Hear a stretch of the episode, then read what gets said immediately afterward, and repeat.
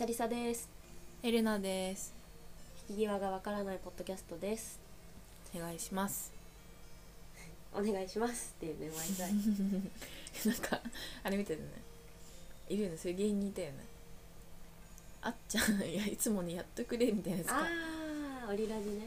お願いしますお願いしますみたいなやつね。ラジオです。お願いします。それってことで。うん、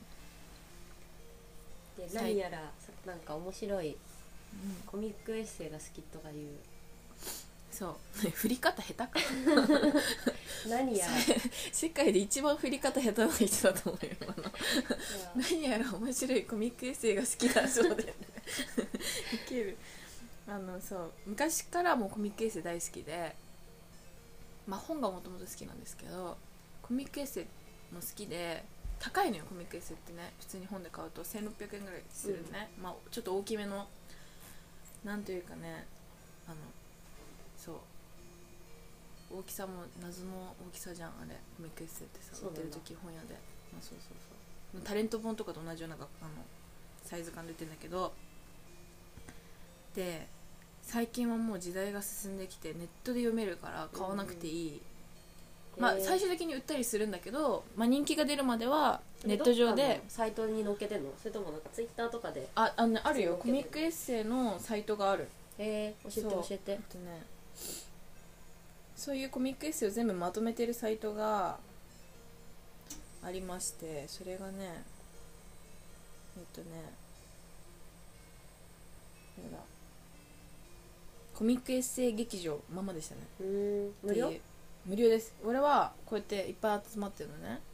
へえであのー何話目かまでは無料で公開してて多分人気が出ると一回非公開にしてそれを本にするみたいな多分手法だと思う。だから人気が出るまでここで連載していくみたいな。でうんここはもうずっと広告が入ってるからデジタル広告が入ってるからうん。収益もちゃんとここで取ってるみたいな感じなんですかね。なるほど。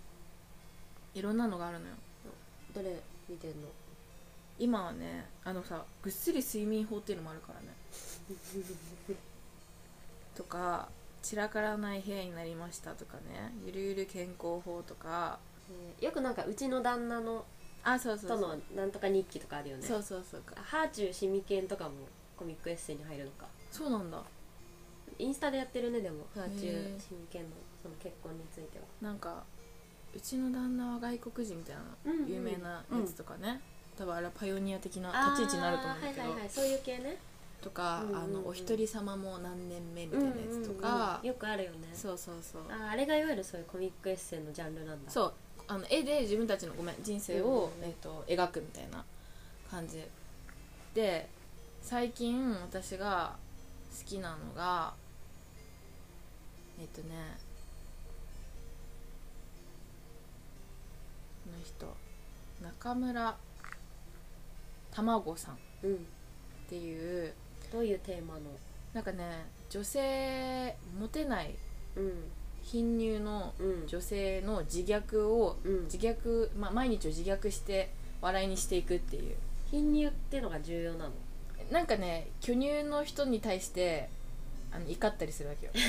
なんかコンプレックスなんだ。そうそうそう巨乳になりやがってみたいな感じで、なんかモテのまあ非モテまあなんかモテの,、のひモテの人たちをこういじりいじりながら非モテである自分たちの自自虐しながら毎日を笑い飛ばすみたいな、うん。うんでもアイコンはウサギなの。自分はウサギなの。ね。他の人は普通の人間で、うんうんうん。なんだけどまあ面白いから。でツイッターもねもうフォロワーとか他の人は人間なんだ。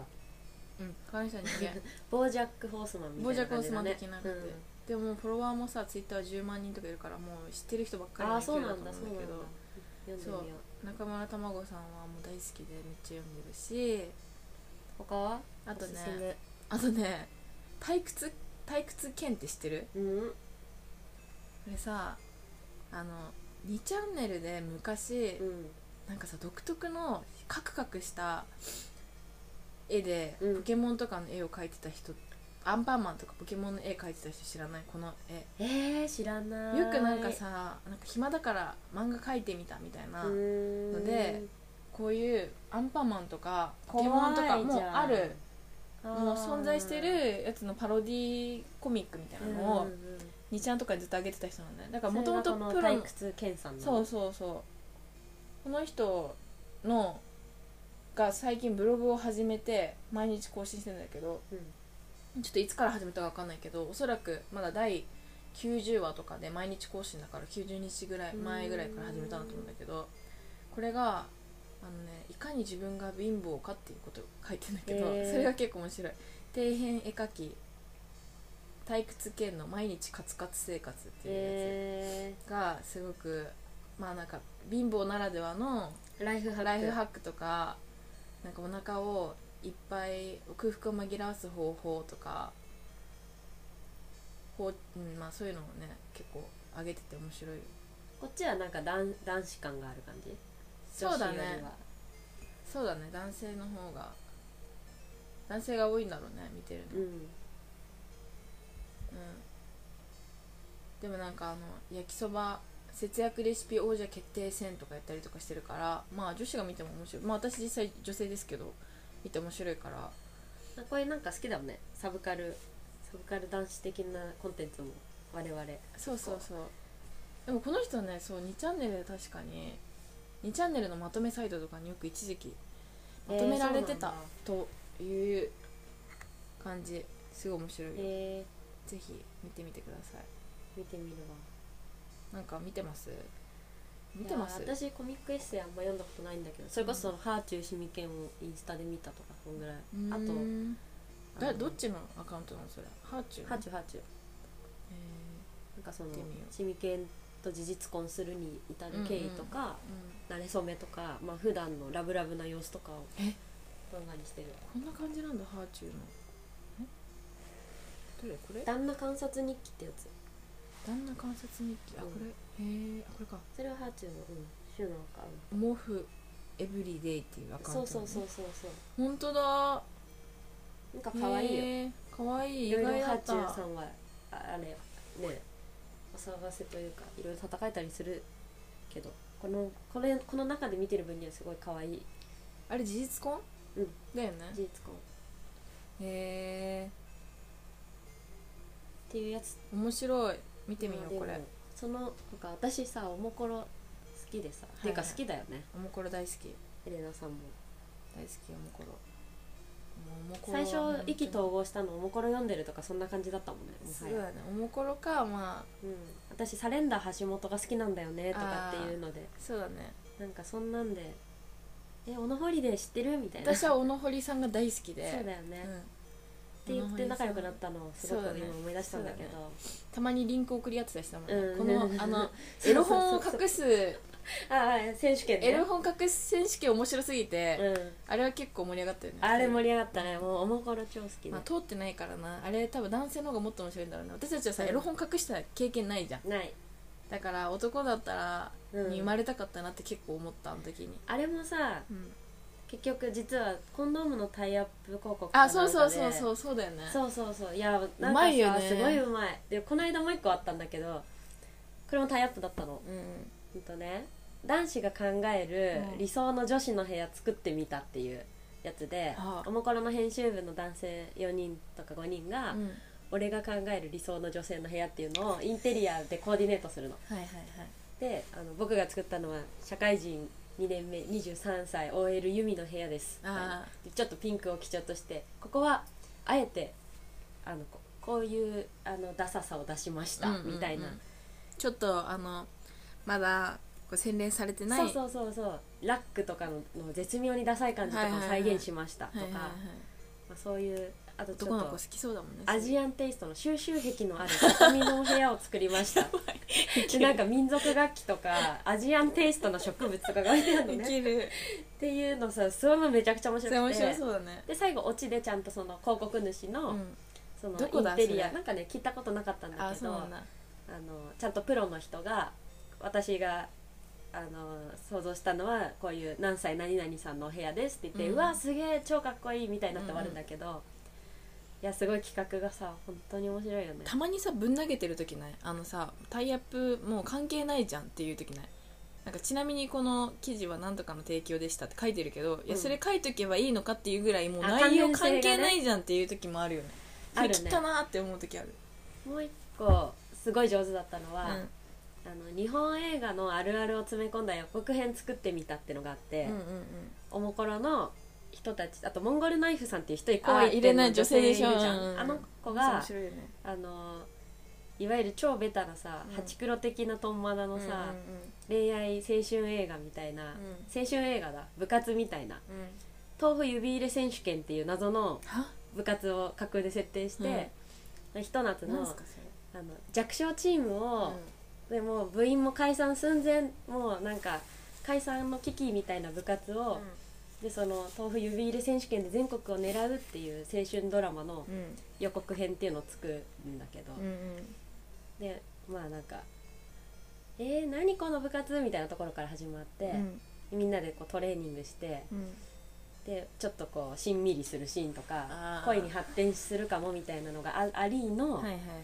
最後はなんか結構いいところまで全国全国見えてきたみたいな。っていう矢先一番強かったやつがちょっと指を故障してあ もうやばいみたいになるんだけど、あはいはいはい。なんかこう青春で超最高みたいに締めるっていう、よくあるじゃん。はいはい。それをさ撮影してる空撮のシーンで使ってたドローンの宣伝だったの。っうーん。ていうは秀逸って思ったの。そこかいっていう。そうでも面白かったよそれも。確かに。ちょっと見てみて。それなんで私今「はいはいはい」って感じだったのかっていうとね実はねそのそんな部活ないだろうみたいな切り口ってギャグ漫画日和がもう先にやってんのよ。知ってます？ギャグ漫画日和、はいはいはい知ってますよ。ギャグ漫画日和にスナブっていうのがあるからね。スナブ知らないわ。それ見てないかも。ね豆岡高校っていうのは必ず変なあの部活がある あのギャグ漫画日和でよく出てくる豆岡高校が大体そういう変な部活がいっぱいある学校なのね、ツタンカーメン部黒登山部半開き部砂部こんにゃく部とかあるからね。でね半開き部がまあ名作、あそうなんだ、うん、もうこう私たちが高校ぐらいだから 10, 何10年前ぐらいにはもうあったんだけど半開き部はね本当にねいかに目を半開けるかっていうのを戦うんだけど最高。いや本当に面白いから見てほしい。なんかさギャグ漫画日和のスタンプを持ってたのでも我々意気投合したよね。あそうだね。ギャグ漫画日和ね。いやーあれ安さ田康介先生ね何そういうなあるわけないだろ部活シリーズで、ただこう軸があっていそう。ろんな部活があるっていうそう。タイプただ毎回回豆岡高校なの。ああはいはいはいはいはいそう豆岡高校にいろんなねもうギャグ漫画ビューリーの話はねや改めてしたい、うんしようしよう、もう大もう好きだった。本当に大好きだから、あの歌歌おうか今度。うん、ギャグ漫画ビオリーってやつ。コートの中にはってやつ。魔物が住むの。そうそうそうですねいやそはいはいえでもアニメで見ててたタイプですか？アニメです。あ。あ漫画ですか？漫画も見てください。両方見て見てるタイプで。両方見てください。あわかりました。結構アニメではしょられてるあのなんだろうなこう。あいいところがあるんだ。そう全然ねもう、ま、アニメにするほどじゃない1ページの漫画とかあったりするかあらーなるほどね。そうそういうの面白いのよやっぱり。ギャグ漫画日和はこれはちょっと後日じゃあはいぜひ。改めてぜのね。ひ。でおすすめは？あおすすめはちょっはいと脱線したんだけど、おもころのね、うん。まあ一個はそのサレンダー橋本 大好き。うん。読んでください。はい。全部面白いから。うん。あちなみにねあのおもころってさうん。長い漫画とうん。3コマ4コマあるじゃん。うあるあるそのさ3コマ4コマは結構あの継続的に持ってたんだけど、ん。サレンダー先生。うんうん。ついにねネタ切れしたっつってこの間ね休止した連載をそうなうん。の、本当に終わっちゃったの。すああごい悲しかった。そっか。でまあまあ最近出会ったのが、うん。ツイッターでうん。おもころがなんか多分ヒットしたコンテンツを再投稿してんだけど、うん。それでさ仮面凸っていう人が書いてる「大死刑」っていう、うん。うんすごい暗いんだけどさ。大きいに死刑。漫画がそれも読み切りのなんか中編みたいな長さなんだけど、うんうんあの暗いんだ。まあ、ものすごい悪いことをした人が、うん。死刑って言われるところから始まるのね、うん。まあ、ちょっとネタバレするんだけど、うん。で「わやめてくれ」って言って、うん。あれってなんかこうタイムスリップしたような感じになってあれ？ここはっておぎゃーってなって、どうん。生まれ変わってるわけ？うん。死刑になって。うん。であ俺生まれ変わってる。よし新しい人生ちゃんと生きるぞみたいなところから始まって、うんでその子がどんどん成長して、まあ、中学生か高校生ぐらいになって初めて好きな子ができるの。うん。それでああこの人生俺は絶対に大切にしようみたいな。で好きな子とこう好きですみたいな青春してああなんて幸せなんだって言ってる時に悪いやつが来てその彼女のこと殺しちゃうの。目の前で。怖い。それでその殺した彼女を目の前でレイプするのね。は？でやば。そのでやめてくれって言ってその男の子も殺されちゃうんだけど、うん。それが死刑なの？大死刑はつまりそれは自分がやった罪を第二の人生で目の当たりにするっていう。へえ。めっちゃ怖い。大式の大は何？大大きい？きい死刑。あそうなんだ。代理の代とかじゃないの？ね大死刑。大きいの。へえ。怖すぎてゾッとするでしょ、うん。世にも奇妙な物語に出てきそう。そうそうそうそうっうん。て言ってその第二の人生だった人のお父さんが、なんかこう人生って何なんだみたいななんか なんか言って終わるんだけど死刑とはみたいな感じで言って終わるんだけどもうなんかこう育てるところから始めるってことでしょ？だってだって生まれそうそう直してそうだから生まれ直してそのお父さんからしたらさ、まあ、知らんそんなの知らんって感じじゃん、うんうん。だからその辺のせ細かい設定はもちろん書いてないんだけど、うんうん。もうそういう示唆に富みすぎてゾッとする。こういうほんほんとこの説明だけで足りるぐらい超短い漫画なんだけど、おもころで？そう。それおもころでやる？でっていう。ちょっとね。たまにでもおもころあるもんねそういうなんかこう風刺というか。そうそうそうそう、ね。風刺っぽいやつ、うんうん。それはなかなか重いね。それ好きなの。それがいやなんかね好きって言ったらまあちょっと不謹慎な感じだけど うんなんかすごい心に残ったっていうか、うんうんうんなんかこうゾッとしたの、怖い。うん。ちょっとリンクを送ってください、うんうん。今度。怖いな。確ちょっかにと怖いから今度じゃあギャグ漫画日和の話しようか。そうだね。うん。あとね、あのねさっきのねコミック劇場でねもう一個ねおすすめがあったわ。暗いんだけどさ。あそれも暗いんだ。これはねあのこれもまあ社会風刺っていうわけじゃないと思うけど、うんうん。まあ、日常に、まあ、よくあるよねみたいな話なんだけどタイトルがね「私の穴が埋まらない」っていう。こどういう内容だと思います？うなんか心にぽっかり開いた穴が埋まらない？それもあるし物理的な穴の話もしててなぜ何かというとこれはあのセックスレスの夫婦を描いてるんですよ。うまいよね。だからタイトルがね。あ両方の両意味でね。味でね。うんでなんか3家族ぐらいの、まあ、同僚3人の女の人同僚3人が、まあ、主役になってて、1人は結婚してるけど子供なし。うん。うん1人は子供もいるけど、えー、と夫とセックスレス、うんうん。で1人は結婚してないけど彼氏がいるみうんたいな、でみんなそれぞれがなんかセックスとはとか、うん。結婚してからもなんだろうずっと結婚してからもお互いにドキドキし続けるって不可能じゃないとか、なん。か結婚してない人は結婚してない人でなんかそのセックスレスで悩んでる友人同僚に「セックスレスなんだよね」とか言って言われたら「じゃあ離婚しちゃえば」とか言うんだけど、うん。でも自分自身も長く付き合っていくとこうちょっとマンネリしてくるうんたりとかするじゃん。